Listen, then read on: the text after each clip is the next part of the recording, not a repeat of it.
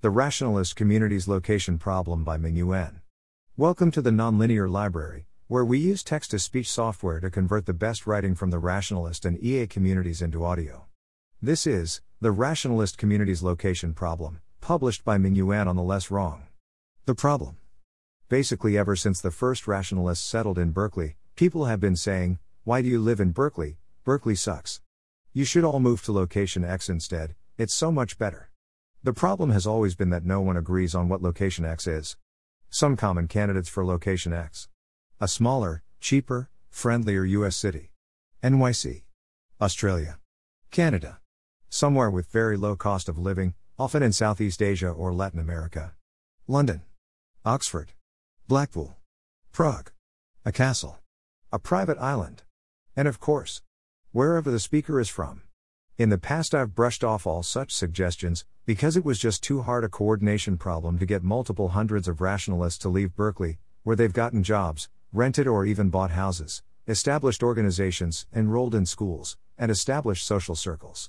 But we're in a unique time. Due to the pandemic, there's far less reason to stay in any one place, work and school are remote, expensive leases can be terminated, and you can't see your friends anyway. Most of the rationalist houses I know have moved or dissolved, and the former Berkeley rationalists are flung across all corners of the globe. Yeah, I know globes don't have corners. A fair number of us have stayed, but I think for most of us it's just because our friends are here. We're hoping that someday the rest of our friends come back, and we're not sure where else to go.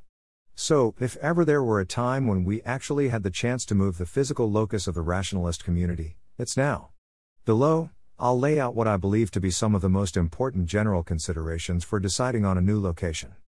I encourage people to make their case for a specific location, either in comments or in their own posts. Looking at you, Mick. Considerations for location X. Potential deal breakers. Visas. In order to settle in a location, you have to be able to legally live there long term. Most Berkeley rationalists are U.S. citizens, and those who aren't have already paid the steep cost of acquiring U.S. visas and learning U.S. immigration law. This feels like a strong argument in favor of staying in the U.S. somewhere, although it's possible there are places where this wouldn't actually be that much of an issue. In any case, it's certainly an argument against countries with strict immigration laws, like Switzerland. Relatedly, organizations such as MIRI, CFAR, OpenPhil, BERI, etc. are registered in the U.S. I don't know how hard it would be for them to operate elsewhere and am unfamiliar with this domain in general. Language. Given that basically all rationalists speak English, since it's pretty hard to read the relevant material otherwise, we should settle somewhere English speaking. It would be very costly if everyone had to deal with a language barrier every single day, or learn a new language. Notably, this doesn't automatically disqualify all locations in, for example, continental Europe. Habryka points out that you can get along just fine in Berlin if you only know English. But somewhere like, for example, Japan looks like a much worse prospect on this metric. National political environment, culture.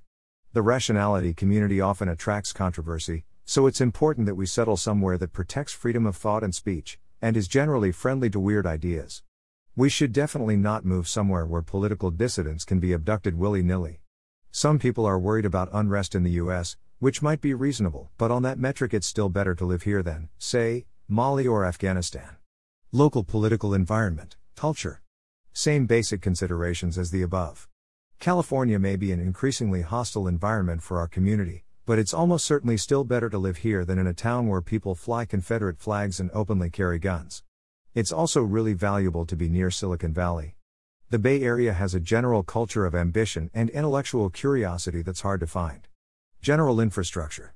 People talk wistfully about private islands or about founding our own town, but my guess is that most of those people haven't actually thought those ideas through.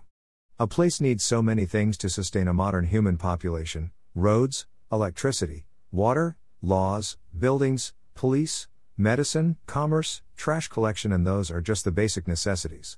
Despite the appeal of building something from the ground up and thus controlling every aspect of its development, it just seems way better to move to a place that already has this basic infrastructure in place.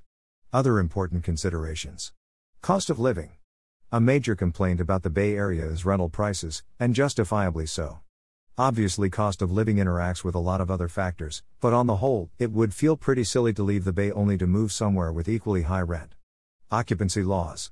Many municipalities, at least in the US, have laws prohibiting unrelated adults from sharing a home. This would render most group houses illegal. Modern conveniences. Berkeley has fiber internet, two day Amazon delivery, a myriad of quick restaurant and grocery delivery options, and excellent coverage by Lyft, Uber, and bike shares.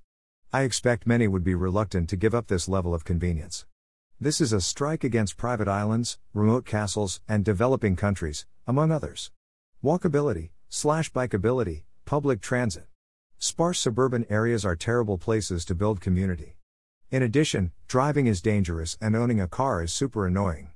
We should settle somewhere where it's possible to all live close enough together that we can visit each other on foot, and also ideally where the city center is within walking distance of our homes. Being able to bike safely and easily between homes and city center would also work. Sufficiently good public transit might also do the trick. Medical care. It's really important to have quick access to modern medicine. Rationalists may largely be healthy 20 somethings, but healthy 20 somethings can still die of sepsis if they can't get antibiotics quickly. This is an argument against many locations in developing countries. It could also be construed as an argument against the US, where medical care is theoretically available but often avoided due to expense. Additional things to consider. Crime. All else equal, less crime seems better. If that's not possible, property crime is better than violent crime. It's really unpleasant to have your bike or laptop stolen, but it's a lot worse when it happens at gunpoint, which happened to some of my friends when I lived in Chicago. Aside, high trust environments are great, but I would guess that in general they're also more insular, which might make it hard to pick up our 300 person community, plop it down in an existing high trust town, and have everyone maintain those high trust levels. No real action item here, and I'm confused. Schools. Rationalists may be less likely than average to want kids, but that doesn't mean none of us are having them.